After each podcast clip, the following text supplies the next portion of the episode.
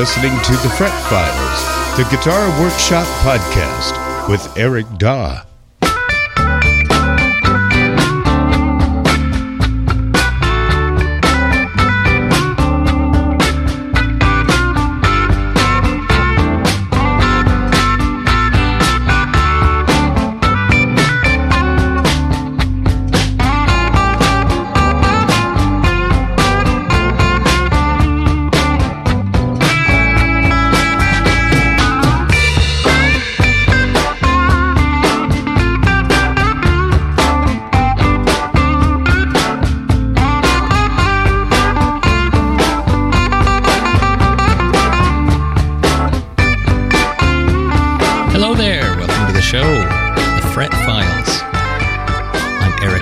This is uh, the Guitar Workshop podcast.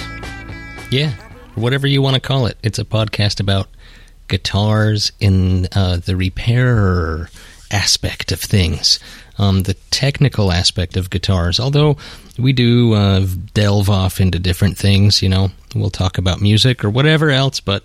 Um, yeah, I've I've got a lot of really good questions uh, for this episode, so um, we'll dive right in here in a moment. But I really want to uh, tell you we've got a killer interview this month uh, with Doug Tulloch, author of the uh, the Danelectro book Neptune Bound.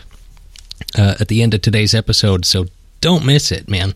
If you only listen to half of this episode, listen to the last half because I'm telling you, that is if you're a Danelectro freak like me, then you're you're not going to want to miss that. So stick around for that. Uh, I also want to tell you, um, if you listen to the show, if you enjoy the show, you, uh, you really should participate. This is an interactive podcast where you ask the questions and then I give the answers. And if uh, if you don't participate in the show, then well, really, there is no show. So, and I, I really want to thank the people that have uh, been participating. But um, yeah, participate in the show. Go to ericdaw.com. Send me an email. Uh, I will use your uh, comment or question as part of the show, or you can send me a voicemail by dialing seven five seven. I can never remember my own number. Seven five seven seven seven four. 8482. That's it. And it's just a 24 hour voicemail um, uh, hotline that, you know, I'm not going to answer it. So you could call it at 3 o'clock in the morning when you see a UFO and uh, ask me what to do or whatever. Ac- actually, keep it to guitars. That would be best. Anyhow, you should also. Uh, you should find me on Facebook because I'm going to start posting. Um, like a, a, series of pictures for each show. So look for the Fret Files on Facebook because I'm going to do like an album of pictures for each show because sometimes we talk about stuff that it's really hard to visualize if you don't know what we're talking about or we'll be talking about particular guitars and or particular things that I can post pictures of so uh, it might be helpful or uh, it'll just add to the show. Come on, find me on Facebook. It's uh, I think it's just facebook.com or Facebook forward slash fret files. I don't know. You you can find it. You know how to work the, the computer, right? Yeah. Very good. So uh, let's dig right in. Take some letters. Here we go. Letters. We get letters. We get stacks and stacks of letters. Oh yeah, I get stacks and stacks of letters. Here's one from Zach.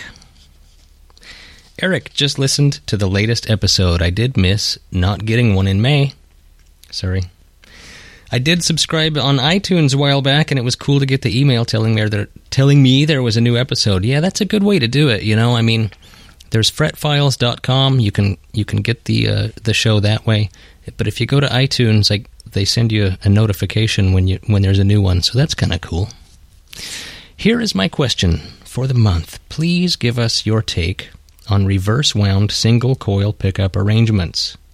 More specifically, P90s in a Gibson 2 pickup guitar with separate volume controls. Okay. Can you have a reverse wound pickup in the neck position? Turn the neck pickup all the way down toggle into the middle position and achieve hum canceling on the bridge pickup? No.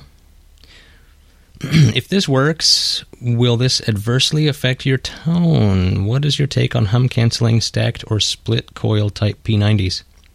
Like the Gibson P100. I play a high gain type amp, and hum can sometimes be an issue, but I love those P90s. What thoughts or experience can you share with us? Thanks again, my man, for all your insight and great advice. You're doing the Lord's work from Zach. I don't know if I'm doing the Lord's work, but hey, uh, a lot of questions in there. So, two P90s, separate volume controls. He's talking about hum canceling. So, if your neck pickup is reverse wound, so reverse in the opposite direction, you know, wound in the opposite direction, and that I'm talking about the coil of wire. So there's a there's a coil. You know how a pickup is made, right? So there's a coil of wire around a magnet. It's like eight thousand turns of really thin wire. Well, you can wind it either clockwise or counterclockwise. So if you have one of each, and then they're they're magnetically opposite from each other. So one is north magnet facing up and the other one is south pole facing up. Then what you've got is two pickups that cancel out hum. And that's how you get that uh, hum canceling sound. Strats do it in the middle positions, you know, with the two and four positions. And uh, uh, some guitars with some two pickup single coil guitars do it, some tellies do it. That's what a humbucker is, right? It's just two single coil pickups wound opposite directions with reverse mag- magnetic polarity. And what it does is it still picks up your string sound, but it cancels out all that extraneous noise that the pickups are are getting. You know, the problem with a pickup, the problem with an electric guitar pickup is that that's also the way that you make an antenna, right? So a coil of wire like that makes a really good antenna. So your guitar, the reason it hums is that it's picking up all the stray RF that's flying through the air, all the stray radio frequency signals that are flying through the air, and everything electronic puts out radio frequency sig- signals, not just radio stations. You know, your light bulbs and the, your laptop and your cell phone and the wires running through your house and the the uh, the uh, uh, transformer in your amplifier they're all just putting out stray RF that's just uh, your guitar sees it, your pickups see it, and just turn it into hum. So, if you have hum canceling pickups, that eliminates that. Anyway, I went off on a tangent there. So, uh, no, if you turn one of them, so if they've got separate volume controls and you turn one of them down, you'll notice. So put the switch in the middle position, and as, as soon as you turn one of them down, the hum comes back in. Reason being is that uh, you've got um, you you know you're you're taking one of the pickups out of the uh, out of the circuit there. So um, no, that does not work. They have to both be on in order to achieve hum canceling, and they also have to be the, the closer that they're matched, the better that they will um, cancel out hum. So they both have to be they both have to measure the same uh, resistance. So 6k ohms or 7k ohms or you know whatever the resistance is measuring. If they're the same on both pickups, it'll cancel out the most amount of hum. So if you take one of them out just a little bit, even, then the hum comes back.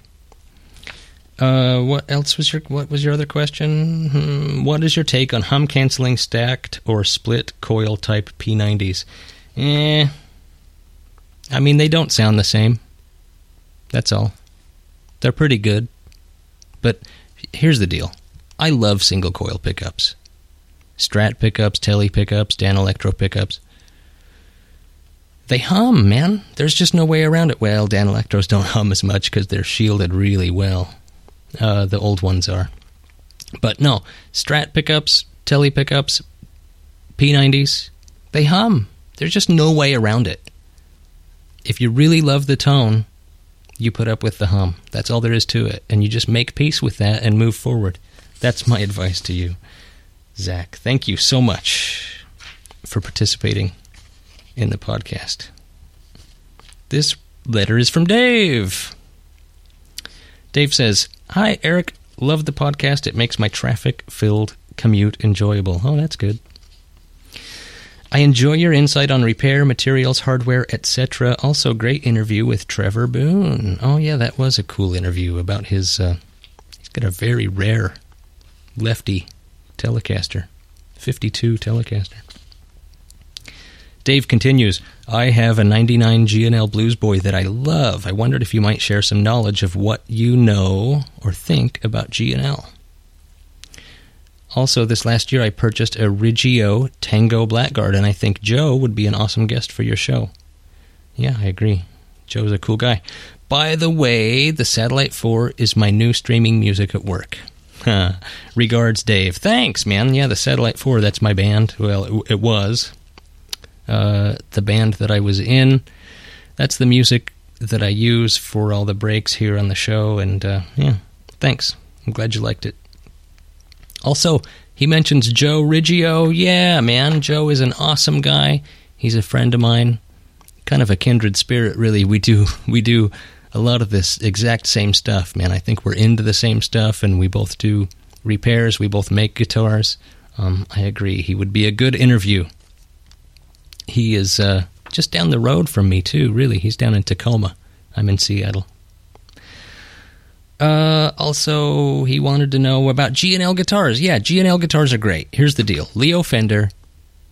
Uh, his health was suffering at some point, and he sold Fender. He got out of the business, sold Fender to CBS when he uh, felt like he had had enough, and uh, for whatever reason, I don't know, he got healthy again, or um, and he started up G and L with uh, uh, George Fullerton. So George and Leo. Anyway, um, and uh, they're great guitars. They really are.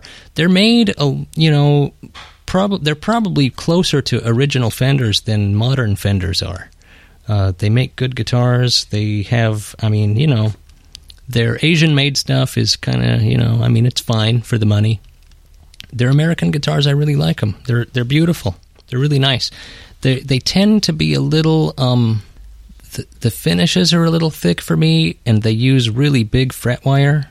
They tend to, uh, you know, not on every guitar, but I don't know. They they do. They make great guitars. I think that uh, uh, I, I have a lot of respect for them. Anyway, thanks for your question, Dave. This question is from Lincoln.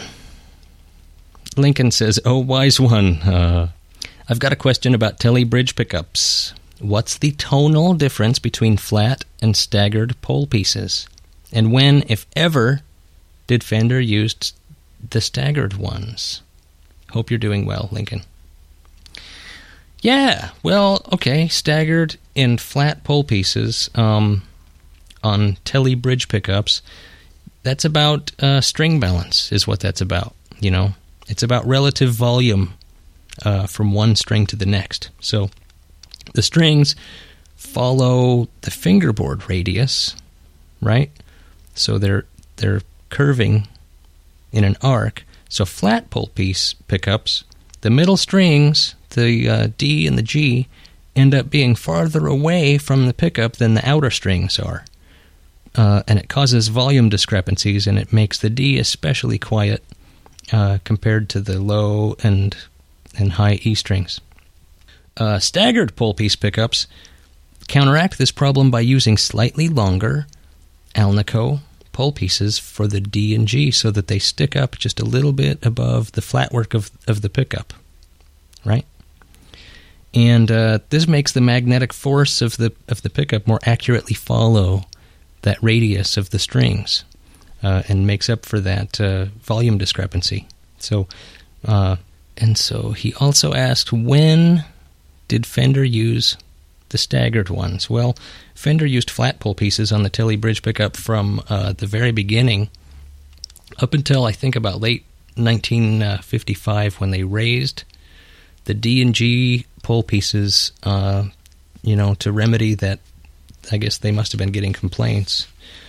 Uh, that imbalance string response. So they switched back to flat pole pieces in the 80s. So it depends on what year the telly it is, but you know they, they used both. Uh, strat pole pieces were staggered from from the get go, uh, and then they changed to flat pole pieces in the 70s, like 74 or something, because everybody was using plain G strings by then, and uh, that'll make a difference. So the plain G string versus the wound G string um, makes a big difference because that that plain G string tends to be louder than the wound one. So the problem uh, with the wound G string, you know, everybody was using wound G strings back in the 50s, and the G pole piece is really way too high on a on a vintage staggered telly uh, to properly balance with with a plain G string like modern players now use. You know, so the remedy, I mean, it worked at the time, but it really went too far by the time people started using plain G strings. So the solution that I've found, I mean, I like staggered pole pieces, but um, the vintage stagger is a little too severe for me. I just when I make a pickup, I use a really slight stagger. I just barely raise the D and G pole pieces on my pickups that that I make, and uh, it really seems to do the trick. So, thanks for your question, Lincoln. Here's a question from Scott. Scott says, Hey Eric, I'm considering installing Grover Rotomatic tuners on my 2000 Les Paul Classic. I had a Les Paul custom a few years ago that had Grovers, and I loved how precise the tuning was, as well as the weight, function, and feel. I'll admit it, I loved the look too, and yes, it might have something to do with the fact that Jimmy Page, Duane Allman, Peter Green, Mike Bloomfield, and many other Les, Pauls, Les Paul players had them installed on their Les Pauls. Yeah, I was hoping I could get your professional opinion regarding Grovers versus Klusons and what I should be aware of if I decide to make the swap. From what little research I've done, I understand that larger holes will need to be reamed in the headstock, and once this is done, it's irreversible. It doesn't sound too difficult, but I still wouldn't be comfortable with doing it given my limited experience with woodworking and thus would want you to do it for me. Oh, yeah. He's he's local. Oh, I know this guy. This is Scott. My yeah, my friend Scott. Uh, any thoughts or considerations you think I should have while I contemplate this? What else is involved in installation? Well, um, I tell you, there are different diameters of tuners, and, and you're right. The old style Klusons have a smaller diameter. If you're going to go to Grover's, those holes have to be reamed out to accept the new tuners. It is irreversible. I mean, you know, technically you could dowel the hole and re-drill it for the smaller diameter, but once you've done, once you've reamed it out, you can't put that wood back, man. It's like trying to put the toothpaste back in the tube. It's just not going to happen. So, um, yeah, there, the headstock has to be modified. If it's a valuable guitar, I really don't advise anyone do that on a valuable guitar. Um, a lot of guys did that on their really valuable Les Pauls back in the 70s. But this is a what a 2000 Les Paul Classic. I mean, yeah, if it, especially if it's a guitar that you plan on keeping, um, and you like the Grovers, go for it, dude. Uh, he continues. One last question: If I do go through with this, I would like to find some used or vintage ones with some patina because I can't stand the look of shiny new nickel ones. If I can't afford or find any used ones, how difficult would it be to age new ones? Thanks for your insight. As always, Scott. Uh, it's very easy to age new ones if they're nickel. Not so if they're chrome, but if you have nickel ones, they're super easy to age. You know, the, the, the trick that I use is that I suspend them above vinegar in a sealed container. So, some kind of sealed container, you put a little bit of vinegar in the bottom, you have the tuners up above the vinegar. You don't want them down in the vinegar. You just want them in the in the container with the air, uh, and the vinegar fumes will actually age the the nickel really nicely. And it's not a harsh chemical either. You know, it, it's a lot of people when they go to age hardware, they'll use all kinds of super toxic chemicals. Man, I really don't recommend that because you can you can really hurt um, the tuners. doing that. You don't want to dip them in some nasty uh, chemical. So yeah, just suspend them above vinegar. Um, usually about a day is all it takes, but you know you want to check on it every several hours or something. And uh, if you leave them in there long enough, man, they'll turn green. so be careful of that. I mean, don't you know, don't overdo it. But uh, just a nice little patina, and uh, then maybe you know you can you can scuff them up just a tiny bit with some Scotch Brite, and uh, it looks really nice. So, yeah, thanks for the question. Here's one from Brian. Brian says, Hi, Eric. I just found the podcast and have enjoyed it thoroughly. Thanks. Yeah, thank you. I've been the store manager and repairman at a guitar shop in Denver for about 15 years, and from my experience there, I have a topic I'd like to suggest for your podcast. The, in parentheses, maybe, the myth of vintage guitars. Basically, how does modern production stack up against nostalgia? Modern builders got to study and learn from all that came before them. Knowledge gets added, not lost. More is understood now about music instrument physics than 50 or 60 years ago, and we see this in the quantity of high quality and consistent pickups available today, for example. Good wood is harder to get, however, so that plays a part, as does a need to produce quickly, so fast drying finishes are now in the game. I've played some fabulous vintage instruments, but some clunkers as well, and I think that the hype we hear, and I think that the hype we hear declares all older guitars to be amazing. Sometimes things get repeated long enough that they become true, regardless of fact. Anyway, thanks for a great podcast. Looking forward to whatever comes next. From Brian. Great, Brian. Well, I have an idea. You should send me all your vintage guitars. uh, well, you know, I mean, I get your point. I totally see your point, man. And here's the deal you could say the same thing about uh, the Beatles' Sgt. Pepper, right? I mean, it was recorded on a four track. And look how far recording has come. Look how far record production has come. And uh, man, they're using that delicate old crappy tape. Boy, now they have computers, but that uh, really simplify the process.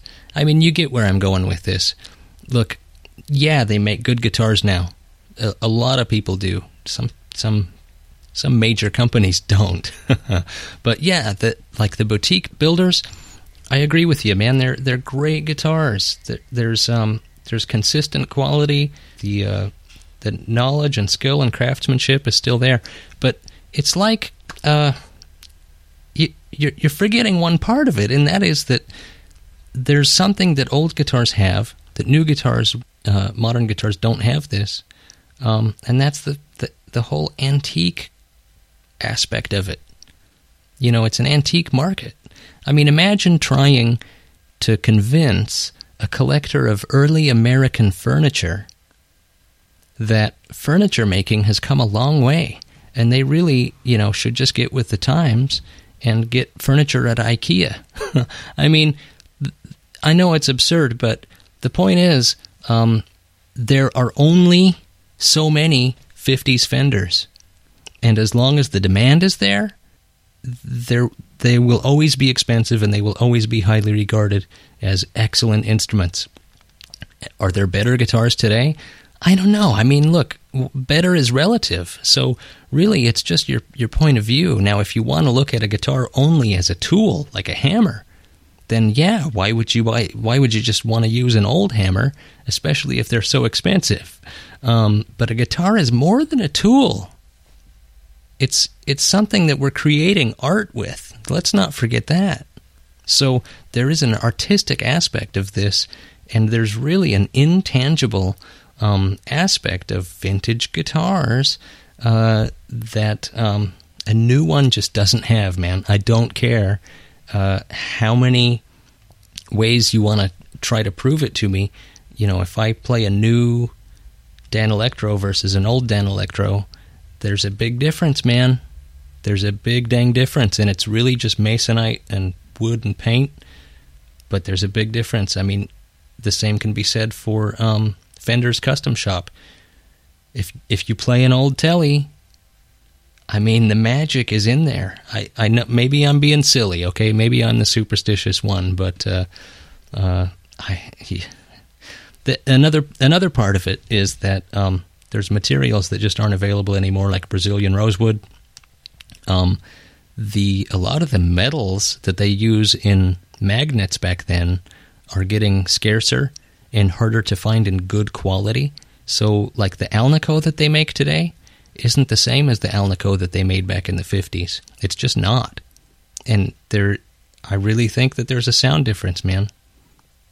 And also look at, uh, I mean, just there's just a vibe that there's just a vibe that the old guitars had, and they're really, um, they're you know they're more handmade. The craftsmanship was higher back then, uh, to a certain extent. Just, and I'm talking about um, in a factory setting, right? I mean, I guarantee you, a, a the modern like the modern just off the off the assembly line fenders don't have near the craftsmanship uh, involved in making them. Now, you know, maybe the uh, custom shop does, and maybe some of the boutique builders do. But back in the 50s, a factory made instrument was a custom made instru- instrument, pretty much. So, yeah, I get your point, and I see where, what you're saying, but uh, yeah, it's going to be hard to convince people that uh, vintage guitars are just a myth. anyway, thanks for the question, man. Uh, I did get a call this month, so uh, only one. But hey, one's better than none. So here we go. Let's play the uh, the telephone call. Eric, this is Scott Minnick. First of all, I wanted to say that I love your show and what you're doing. I think it's such a great idea and um, is a really valuable resource for uh, for me as a musician, as, as a player. Maybe not so much a tech, but um, still extremely entertaining. Um, and a and a and a good source of information. Um, which brings me to to my question for you. I recently purchased a um, uh, made in Japan Fender 1950 Blue that you recently did a setup on for me. And uh, before I get to my question, one one quick comment. I know in your previous episode you talked about the merits of the bone nut. Um, I had you install a bone nut and uh, I have to say the the um, difference was distinct and apparent um, significantly, and uh, uh, uh, quite a noticeable improvement in, in guitar, the, the way the, the strings feel second in the tone as well. So, um, yeah, that's a comment on what you previously mentioned. Um, thank you for the setup too. The guitar plays and sounds amazingly. Question for you uh, this is my second Fender made in Japan um, guitar. The other one I own is a 1952 reissue.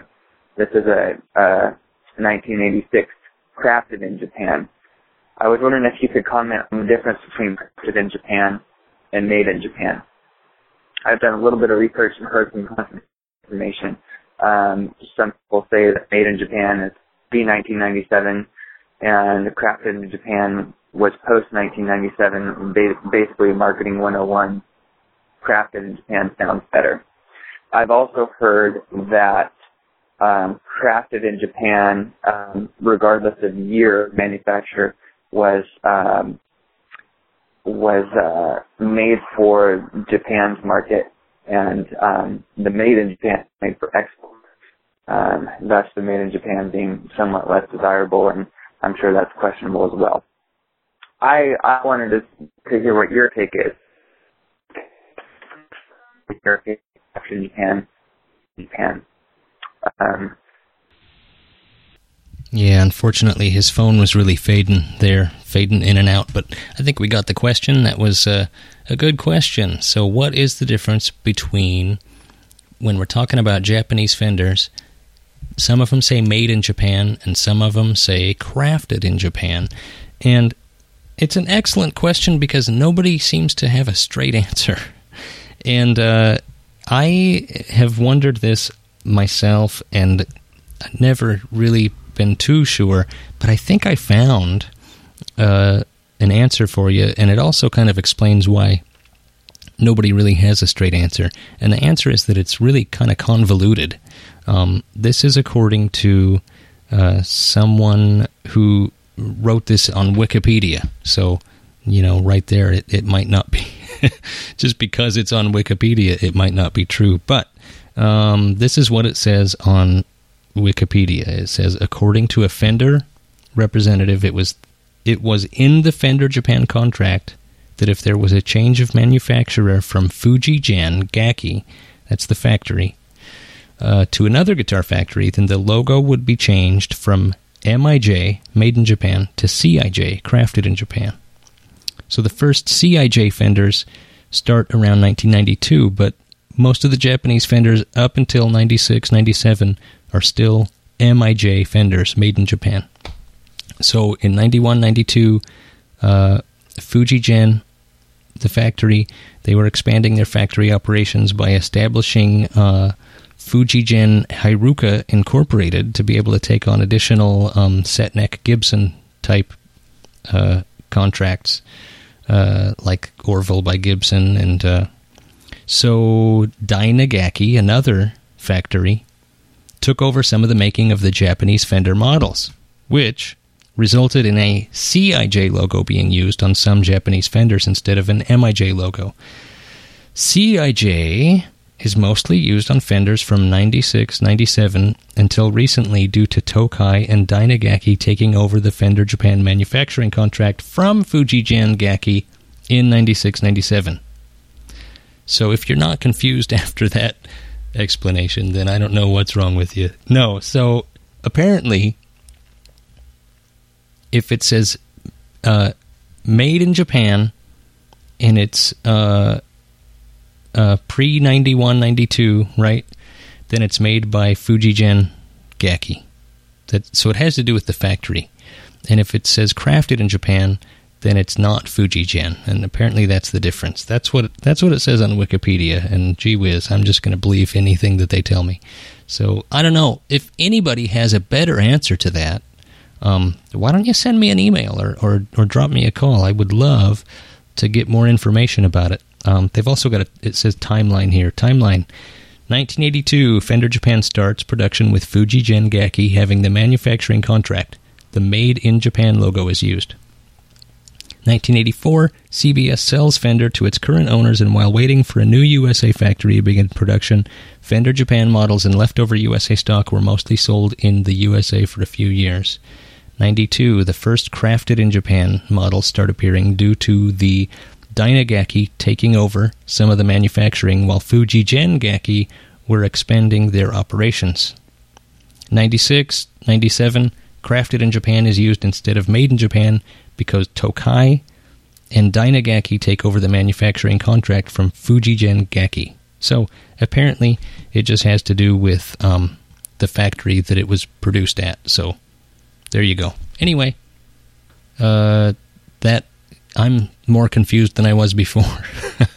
but thanks for the call. you should uh, participate in my podcast. Like I said, give me a call 757 774 8482 or go to ericdaw.com, click the contact link, send me an email. I will use your question or comment as part of the show. Stick around, we'll be right back with some news.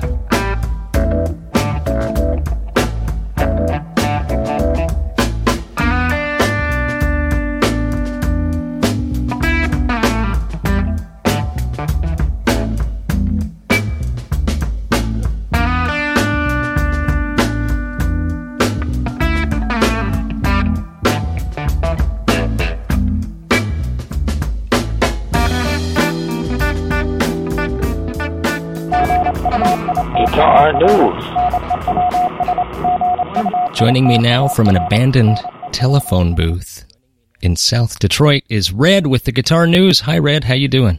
Doing good. How are you? I'm doing great. Yeah, well, this month we have a mystery on our hands. Oh yeah. Yeah, this is quite intriguing. It is the mystery of a Green Bay, Wisconsin family heirloom. Uh, its current heir, Peter Saldana, is scratching his head over its origin. This is a 1957 Gibson Super 400 CES.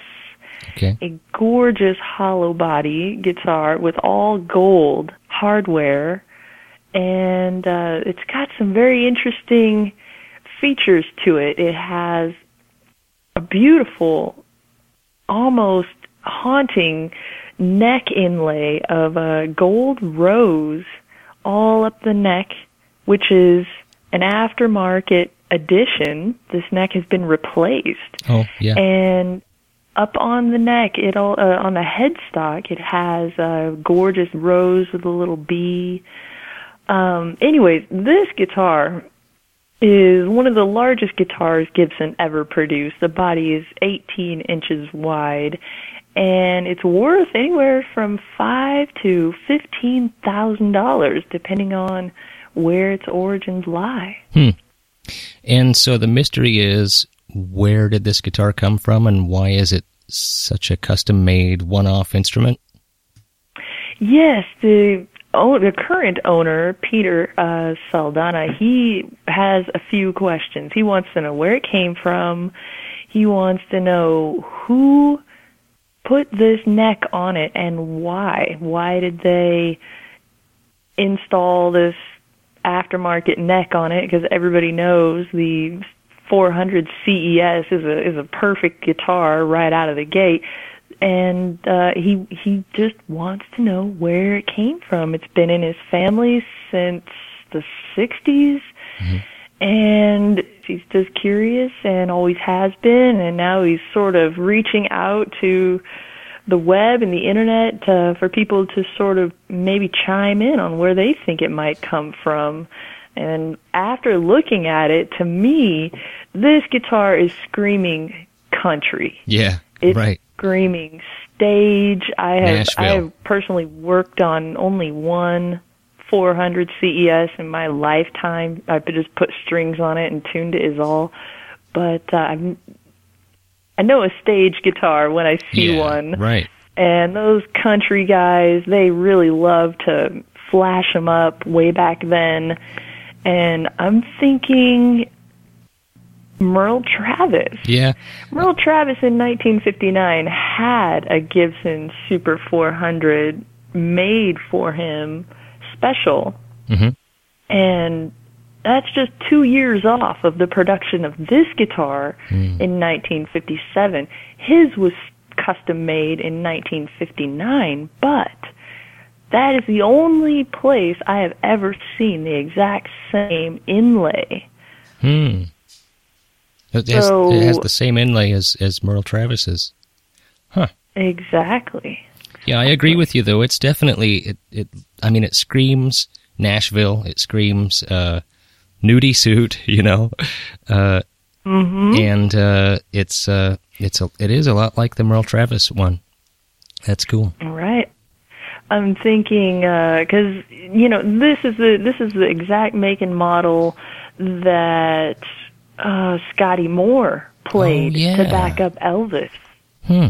Cool. You know, and I think you know Scotty Moore is still alive and kicking, um, and I don't think he would mind getting a phone call or an email from Peter and maybe discussing it. Send you know if Peter shot Scotty Moore an email, a photo of this guitar, I think they could get down to the mystery. I really think they could. There's got to be somebody somewhere that knows about that guitar and that and that can tell Peter, you know, where it came from, who it was made for. Got to be somebody.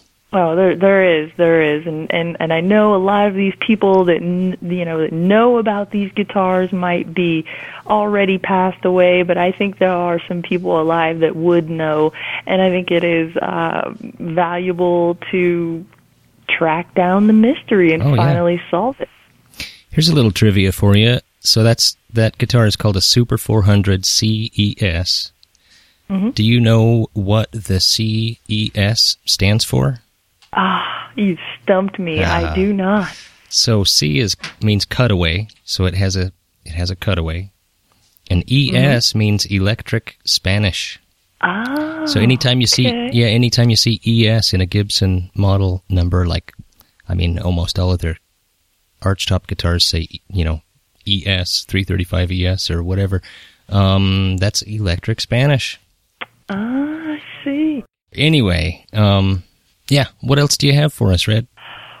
Well, other than that mystery, there is quite a sad story going on up in Oregon with a luthier up there. He's getting the big squeeze from Korg, big uh, keyboard company, synthesizer company Korg. Jack Charles, and I hope I don't butcher his name here, Musdorfer, he makes guitars with love by hand one by one. And these are not just any guitars, but the one he fell in love with as a sixth grade kid in the 60s, the Vox Phantom Teardrop. Yeah. And you know, most kids go out and b- just buy the guitar they they love and drool over, but Musdorfer makes his own, and he has done so for 21 years, even after being a guitar player and rocker on his own right. Um, this dedicated luthier now finds himself in a tricky battle, threatening his love and livelihood. Vox is now owned by Korg, and Korg has determined that Musdorfer is violating the trademark of the classic Phantom Teardrop by producing them at his Clatskanie Oregon company, Phantom Guitar Works. Hmm. Now, I've read this whole story from top to bottom, and it's complicated. There's this, there's that, but to me, this just sounds like a case of the big bad company stepping on the little guy to get him out of the way of their big, their bottom line. Yeah. Yeah. You know, and, and this happens a lot with um, small guitar makers. It's really hard to come up with any kind of guitar that, that doesn't borrow from some other previously made guitar. Um, but in his case, I, I, I get it. He really is, I mean, pretty much just copying uh, uh, their their shape and design. But the problem is that Vox never uh, trademarked their uh, their design and their shape. A lot like you know, Fender never trademarked the Strat body shape or the Tele body shape, and so it's only years and years later that these companies are going after these little guys and claiming that they have the rights to something that they never established rights for. So I think that it's really just a, a case of uh, these companies are going after these little guys now, claiming uh, claiming the rights to something that they never trademarked in the first place. Yeah, exactly. I he jumped on the trademark because it was in the public domain. Yeah, and yeah. this is something he loves. He does it with care. He's made these guitars for John Mellencamp Band, among others. And he's been doing it for 21 years. Why, you know, stomp on his toes now? Uh, it seems like, you know, Korg tried to borrow his talent uh, at a NAMM conference they asked to borrow his guitars for their amp display and their amp booth and then turn around and go, oh yeah, okay, but we don't like you anymore because you're using our trademark shape and name, and so now we're going to go after you. Yeah. Um, it just seemed I'm on the fence because it is, you know, I don't know. It's a tough call, but to me, I'm going to lean with the luthier, of course, the guy who's making these guitars by hand. I mean, there's nothing beats a, a nice electric made with love by hand. I've met a couple of these guys that do this, that make guitars by hand, one at a time, and that's all they do. And these are very special, very easy to play guitars. They're they're just gems in Yeah. their own right. Yeah. So I think that the uh, that the guitar gods may be smiling on Jack with the initial judgment by Eastern District New York Magistrate Judge Gary R. Brown. He's leaning in the luthier's favor by uh, protecting his phantom trademark and essentially, you know, in layman's terms, he's calling BS on Korg's claims to the trademark. So it could be, it could end up in good news. Yeah, yeah, and I and I side with the judge on that. I think that's great because you know the law is pretty clear on this, and it it states that um, in order to be a trademark infringement, there has to be uh, it has to be confusingly similar. You know the the uh, the whole point of the law is to make sure that customers aren't confused that they're buying a Vox or if they're buying one made by uh, this guy in, in Oregon. And to me, it's clear that's, that there's no confusion there because the guitars he's making don't say Vox on them. They're obviously not a Vox guitar. Right, and that that's a valid point. That's what I would I would say. If he was putting Vox on those guitars, that's one thing. But he's not. He's got his own company. Phantom was not officially under any trademark. It was, you know, it was open season on Phantom when he grabbed it, and he mm-hmm. did. He did grab it, and he has his own trademark on that now. And it's been all this time. Why didn't they go after him years ago? Why are they doing it now? Right, right. So Yeah, they're just a they're a little late jumping on that. I mean, if they've if he's been doing this for twenty plus years and they're just getting around to to bothering him about it, I think that that says a lot about the validity of their case. I think you're right. Yeah, and I have to agree. Um, he's been doing this for too many years, and why stamp out one one guy's livelihood and the love of his life? I mean, why why do that? I Yeah. mean, let the guy be in business. Let him make his guitars. yeah. He's not hurting Vox's business in any way. No, I don't think so. He's selling his guitars for a thousand dollars at best each, and I can't see how that could possibly cut into Korg, who I mean everybody knows Korg. Yeah. Have you ever been to a concert without seeing the Oh, name yeah, Korg on stage somewhere? No. Yeah. So yeah, I just Well, that's actually really cheap for a handmade guitar too, a thousand dollars. Yeah, it is. It is. You know, I just I can't see what damage Jack Charles is possibly doing to Korg's bottom line, and I just think it's it's dirty on on Korg's part for uh for even going after him. Well, it'll it'll be interesting to see how that how that ends up for sure. Yeah, it's still in litigation as uh, as far as I can tell. Well, what else you got for us, Red? Well, I have an interesting uh, little thing I just want to throw in. There's this uh, band out of Canada who recorded an album in 1987 that became a cult metal classic. And it's now going to be released September 26th of this year. It is officially going to be released. Death Dealer, Journey into Fear is going to come out into the light of day and uh, it is crammed full of screaming vocals uh this thing that some kids nowadays might not know of it's called a guitar solo you'll find lots of those on this album and uh and I would just recommend looking for it to hear some really great um metal from back in the day Wow. look for that So it's like a, a And, like a uh, lost recording. what's that So it's like a lost recording, huh? It is a lost recording. I mean, there are bootlegs out there, but they are they are very highly sought after and hard to find. We're talking about a few cassettes hmm. that made it into circulation in 1987 that have been spread around here and there. I mean, if you're really lucky, you might be able to find a torrent of it somewhere on the internet, but now it, they're actually going to release it on LP and CD via Cult Metal Classics Records this late September. So I would look for that. It's it's it's a gem from way back when, and um, it's gonna be it's gonna be quite interesting to hear it and see the response of people to this hidden album coming out of the shadows. Cool. Yeah. And we do have some birthdays for July. We got Mississippi John Hurt birthday, July 3rd. Yeah, one of my favorites. And yeah, Mike Bloomfield Yeah. is uh having a birthday this month. Not sure what day. Sorry about that. But That's all right.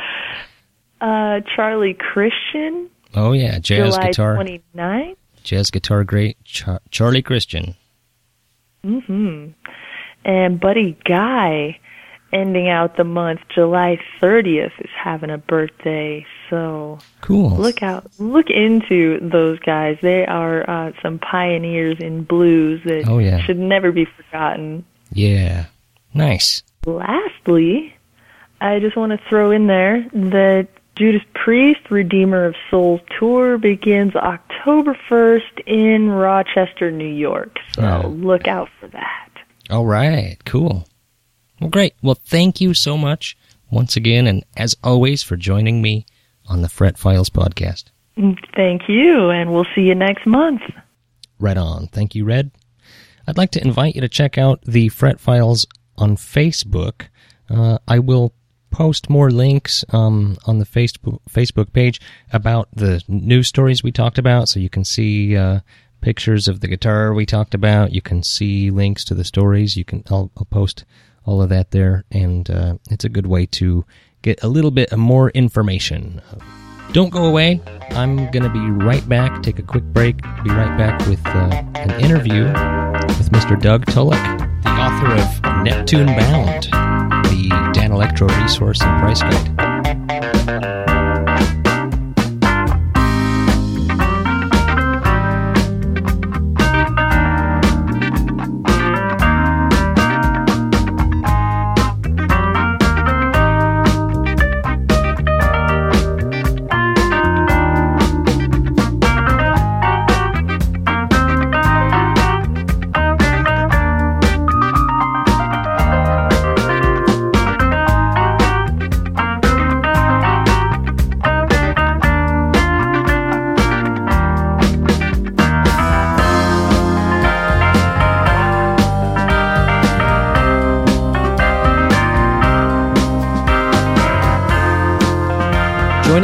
Phone is the author of Neptune Bound, the ultimate Danelectro guitar guide, Mr. Doug Tulloch. Doug, how you doing?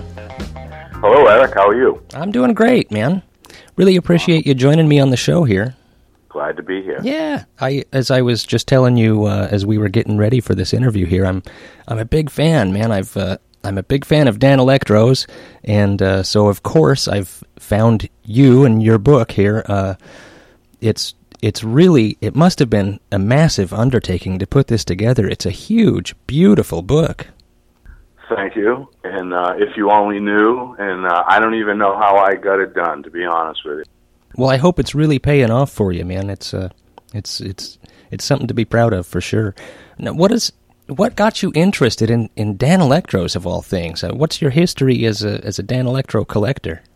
Well, um, really, what got me started was just buying the first one, and uh, man, it happened to be you know late 1970s. Uh, I was you know in my late teens, and uh, there was a local barber shop that sold guitars, Awesome. used guitars, and So you could get your you could get your haircut and buy a guitar. Exactly. Wow. You could buy a guitar and you put a cutaway in your uh, in your Epiphone uh, Broadway if you wanted. Yeah. wow. So uh, so yeah, I bought a uh, I bought a late fifties uh, single pickup double cut Dano for eighty dollars, and at the time I had a, a, a Fender Bronco and a Fender Twin. And uh, and the Bronco, I had a humbucker in the bridge and a three way, five way switch maybe. Uh, but man, tiny neck, tiny frets. You know, a Yeah. struggle to uh, to get some uh, tone out of out of that rig. And uh, honestly, the Dano was like a godsend. It was uh, for eighty bucks. And Yeah. it had a wide neck and it had big frets and it had a flat radius Yeah. and it, it knew how to dial in the amp. It had a great sound. Yeah. Um, so uh, that was it, man. And soon after, you know, uh, I just for the money and for the for the value, for as a you know someone that liked to play, uh, it was uh, it fit the bill very Yeah. well. oh, I, And, uh, yeah. yeah. That's pretty much how I, I got hooked. And it's it's interesting looking at Danelectros if you if you view it through the prism of what else was available at the time. They're very very unique. Uh, maybe not so by today's standards, but by uh, in the fifties they were super unique. Yeah, and, and in retrospect, they were a lot more unique and innovative than than anybody really uh, uh, gave credit for Yeah. for a long time. Uh, Yeah. You know, I mean, if you read some of the early books that came out in the '80s about neck tilt, it was Leo Fender's name getting mentioned, not, Right. you know, Nathan Daniel. Yeah. and Nat Daniel, he was shielding guitars way before anybody else even thought to do that. Well, yeah, and that came out of him shielding uh, radios in the Jeep, in the Army Jeeps. Yeah. You know, That's awesome. Yeah, He was really an, an electrical uh, genius. Uh, you know, he was doing series uh, pickup wiring before anybody else, as far as I'm aware of. Uh, may, well, maybe not. Uh, it was about the same time that uh, uh, Gibson came out with the humbucker, I suppose. But this was two Right. single coils wired in series, that and totally shielded. Pretty unique. yeah, for sure. That's definitely one of uh, one of the great things that they did. So Yeah.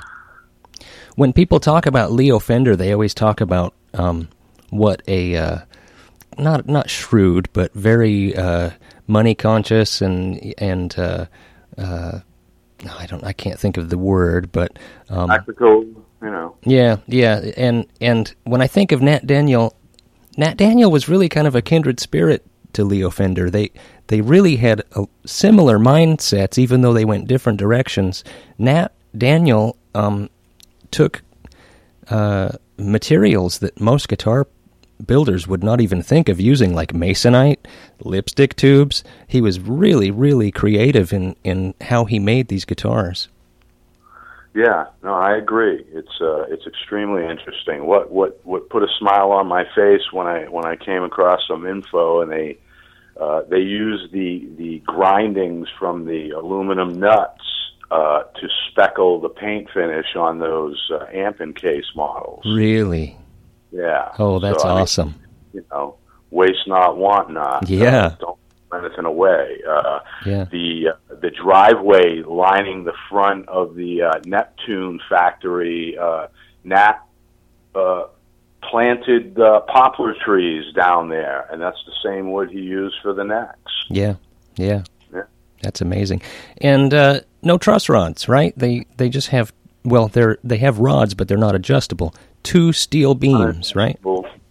Non-adjustable uh, I-beam steel. Uh, you know, his feeling was uh, there's no reason for the neck to move i- i- if you you know lay a channel in there of steel and uh, and uh, you know ninety percent of the Danos I come across are excellent Yeah. playing instruments, uh, and if they need a little uh, twerk, that's fine. But uh, Yeah, you rarely see a Danelectro with a warped neck. Rarely. Um, the, the, mostly, I see the uh, the baritone, the the, the '50s uh, long neck baritones. Yeah, sure. They got a little they got a little dive in there, but you know it's a baritone. You can get a nice uh, tick tock sound out of there, and uh, yeah, you can Yeah. you can work around it. Uh, you mentioned poplar. You know, there has always been a debate that I've run into with guys that, who go back and forth about whether the the frame in the body is pine or poplar, and uh, I think that you can solve this mystery for us once and for all. What do you think? Well, I've seen mostly pine frames. Yeah, and uh but I've seen some poplar stuff. Uh I had a I think it was a 54 single pickup, uh one of the maroon uh and uh but I've never seen any uh any experimental woods used um other than what was production. hmm But I've seen some funny odd guitars, you know. yeah. There, there's a lot of them in the book. It's really an amazing resource for um, just amazing Danelectro oddities, things that I'll never see in person. So it's it's cool to see. Um, there's there's one picture in here of a uh, uh, an experimental guitar without the masonite top or back on it, so you can clearly see the frame and exactly how it's laid out. Right. I think that was uh my my pal Jim Cleveland's uh, experimental classical guitar. Yeah, right, with a, a built-in tube amp. Right. Very yeah. strange. Um, Jim Cleveland was one of the uh, the guys in in the '80s, along with uh, Jim Washburn and. Uh, gee, I don't want to leave people out, but uh, you know, started getting me interested in Danelectro. I was reading that Guitar World interview with uh, Steve Morse on the cover. You know, the Danelectro story, and Yeah. uh, uh, Steve Sos, Jim Washburn did that. Uh, you know, my buddy Skip from City Lights Music in uh, in New York City, long clothes, but uh, had a had a very interesting uh, uh, newsletter he'd send out every stock list every six or eight weeks uh, back, you know, before the internet, and Yeah. uh, it was a lot of fun, you know. Yeah, those days were they they were interesting days back then before the internet trying to find gear looking through the newspaper and through want ads and and uh, uh, it was really it was the the search and the hunt was a lot more fun really back then. Yeah, not and it, it, you know, it's hotter now. Maybe not as much fun as it used to be, but it's easier uh, now. Very competitive Yeah. uh, right now, but it always has been to an extent. But look, when I, when I signed up on eBay, I I remember one of my first buys was a refinished 53 gold top in the original case for 850 bucks. Wow. now. That's awesome. So uh, you know, but look, it- it- it's all it, this continues to be deals today. Yeah. and uh, especially in Danelectro, it's a good time to buy Danelectros right now. I agree, man. They're really an undervalued guitar. Um, you know, the the three things that I that I see that that uh, affect prices on any vintage guitar are are rarity, condition, and demand. And uh, you know, there are rare Danelectros. I just see that if the demand were just to tick up a notch, we would, we could really see these prices go up fast. Yeah, I think you know I tried to set a precedent with my price list in the book. Some people thought it might you know date the, the publication, but I didn't care because I just wanted it down what I thought at the time. Yeah, and, uh, and I think they've held up well. footing. And you know, I went to a lot of trouble to to to list every single production model instrument ever made. That's why I didn't mess with the amps in the book because the amps is another three years. Sure. Yeah. So that's a you know, and that's it's totally different subject in my opinion. Um, Uh, it's so yeah, It's been a few years since since you published the book. How do you feel that the prices have, have held up? Do you feel that they're still pretty accurate? Um, sometimes they are, sometimes they're not. Uh, I think l- lately I, I've sold some pieces that I felt were a lot stronger than ultimately they proved to be. Yeah. Uh, but you know that's that's the truth. That's that's uh, you can't get any uh, more accurate than what any anybody's willing to pay at any given time for something. Yeah, that's the bottom line. But you know, I'm biased because I think they're they're incredible, and especially you know triple pickup stuff, and you know prototype stuff, and and just you know, uh, the, to me, uh, they're just uh, great playing, great sounding, great looking instruments, and and I got hooked because they were cheap and they were great. Yeah. And yeah. but I love all guitars. You know, I've I've Yeah. had all kinds of guitars. I've had them all. you Yeah. know. No, I'm the Um, same way. I couldn't sock away slabboard Strats and you know gold top Les Pauls, but I could sock away Danelectros. Yeah, it's a more approachable That's what I guitar. I had a vintage shop, and I bought and sold and traded and and uh, fed my obsession with Danelectros that way, and uh, you know, uh, passed on a lot of great guitars. uh, Yeah. in, in lieu of buying another rare Dano. Yeah, know. yeah. Uh, you know, I've I've I've looked at at uh, what guitars cost in the fifties, and if you adjust for inflation, and this is why I think some of the some of the Danelectros are such a bargain. Uh, some of these guitars haven't even kept up with inflation. Yeah. And that's amazing to me. You know, I mean, you could buy uh, what was a Dano in the in the fifties. You know, maybe a hundred hundred twenty Yeah, five dollars. pretty much ninety nine bucks, hundred twenty bucks. You know. And if you look at, say, uh, a Telecaster or a Stratocaster, you could buy one of those for around two hundred. And Right. look at where they're at now. Sure. Uh, the prices just haven't kept up the way the other American manufacturers have. But they're Danelectro gets lumped into this kind of second tier of American manufacturers with Harmony and Kay. Um, and I don't know that to me they're kind of in between the Fenders and Gibsons and the Harmonies and Kays. Yeah, no, I I think they're they're uh, you know there's there's in line uh, with throwing Gretsch with Fender and Gibson as throwing Danelectro with Fender and Gibson. Yeah. That, to me, the the craftsmanship is better than the '50s Gretsches. I I've seen plenty of Gretsches that are just completely falling apart. Yeah, I've had a had a few, and uh, they most of them are. Most Yeah. of the bindings crumbling. The frets are bad. The bindings falling off. Yeah, yeah. Um, I'm curious uh, what how you how you feel about Jerry Jones. Um,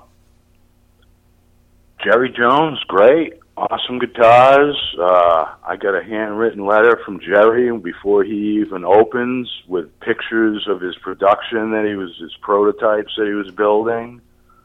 Yeah, Uh, and I've been, you know, I haven't been in touch with him for a long time. Um, when we did that first book, um, because Vinny uh, was supposed to be uh, supposed to, Vinny was supposed to have his own section. In Vin- that Vincent Bell, you're talking about? Right. And uh and I felt it was dishonorable to Vinny if uh because Jerry Jones wanted to advertise in the book. Oh, yeah. And uh, and my partner at that time in the book uh approached me with that idea because we were accepting we had a couple of advertising page to help pay off the book and um so some vintage dealers were in there and uh, he wanted to be one i said look you know vinny feels that um you know he wasn't duly addressed with that whole thing and i don't think it'd be appropriate to just have an advertiser in there take precedence over one of the major guys Yeah. in the development of some of the coolest stuff ever. Yeah. So I just felt like we had to make a decision, and the decision was very easy for me. Vinny's in, and we're very sorry, Jerry Jones, but we can't have your ad in the book because Yeah. That's why. Well, I think uh, I, I think so- that was the- right way so to yeah, do I it. think I, I don't think I don't think uh, uh, my partner uh, in the book, uh, you know, uh, kind of forwarded that information to Jerry in a professional way and rather in a personal way. And so I have never spoken to Jerry again. I don't know if he, you know, how upset he was about that, but at the time uh, there was talk that you know he wasn't happy about it. But that's that's why, and uh, you know, I have to stand by that Yeah. myself. So, Well, the new book um, really is full of information from Vincent Bell, and it's just amazing, fascinating to read. What a character he is. amazing. Um, I'm hoping to speak to him probably uh, in a couple hours. Um, but yeah, he's uh, he's a great person, nice man, and uh, very creative. And um, he was uh, he was you know he was very generous and uh, loved that I was doing it, and loved that he was uh, getting some acknowledgement. And uh, I- you know, I was very happy and, uh, Yeah. honored to give it to him. Yeah. Uh, so the Danelectro name now is owned by a company called the Evets Corporation. Yeah, I'm, I actually think the uh, the Danelectro name is owned by Anthony Mark, who uh, has given uh, Evets Corporation uh, permission to uh, manufacture uh, product with the name. Oh, interesting. Did you have to get permission uh, from them to use the name Danelectro in this book? No, It's it's fair if game. I did, uh, they let me slide, and I never heard a word about it. So. Yeah, I just don't know how it works. Yeah, well, I think you know it's a history book, and that's the name, and you know, I, I, would guess if you look at the forest uh, instead of the trees, that it's it's a good thing for them. You know, Sure. to have a book out there.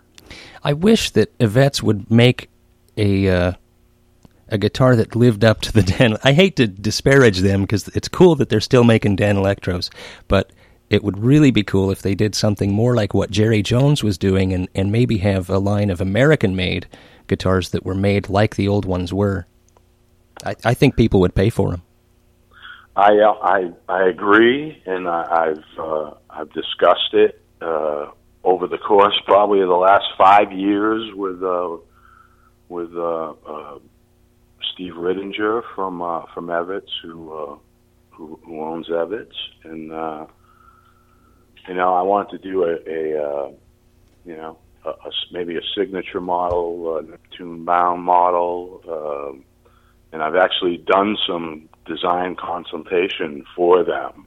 Cool. And, uh, with the uh, the psychedelic guitars, uh, I came up with the specs, uh, some of the specs for that, and the uh, Jimmy Page models, uh, maybe even the uh, the '67s, I believe. Oh yeah, I, yeah.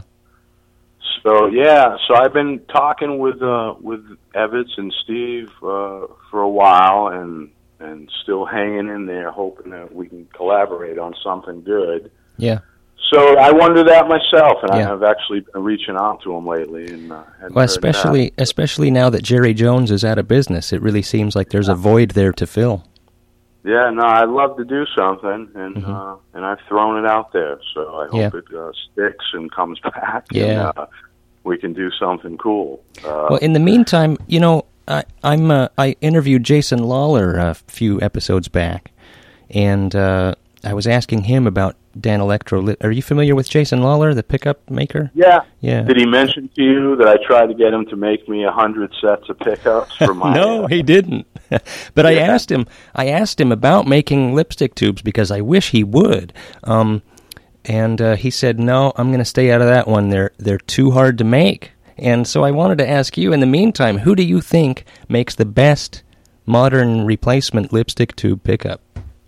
Wow, just buy a used original Dano. yeah, that's. I'm with you. that's what I've been doing. Uh, no, when I mentioned uh, uh, a few years back, I, I approached Evets and I said, "Look, I want to order because they hadn't, uh, you know, though we've discussed it, they hadn't, uh, they hadn't said yes. Let's do a, a Neptune bound model or some sort of signature model or something." And uh, so I I called them up. I said, "Look, what if I want to order a hundred guitars myself to my own specs?" And uh, that's when I called Jason. I actually sent Jason. I cut out. I had an old Silvertone down in the basement. I actually routed out the pickup route for him out of the top of the guitar and sent it to him As a template.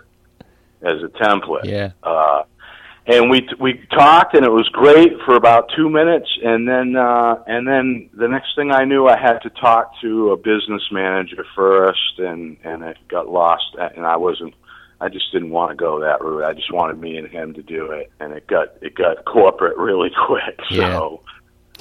Well, I make pickups uh, as well, and uh, I agree with Jason. They are difficult to make, but there's got to be somebody willing to pick up the mantle and make some good Danelectro pickups. Apparently, um, there's no bobbin on that pickup. It's just wire wrapped right directly around the magnet and uh, then stuffed inside the lipstick tube.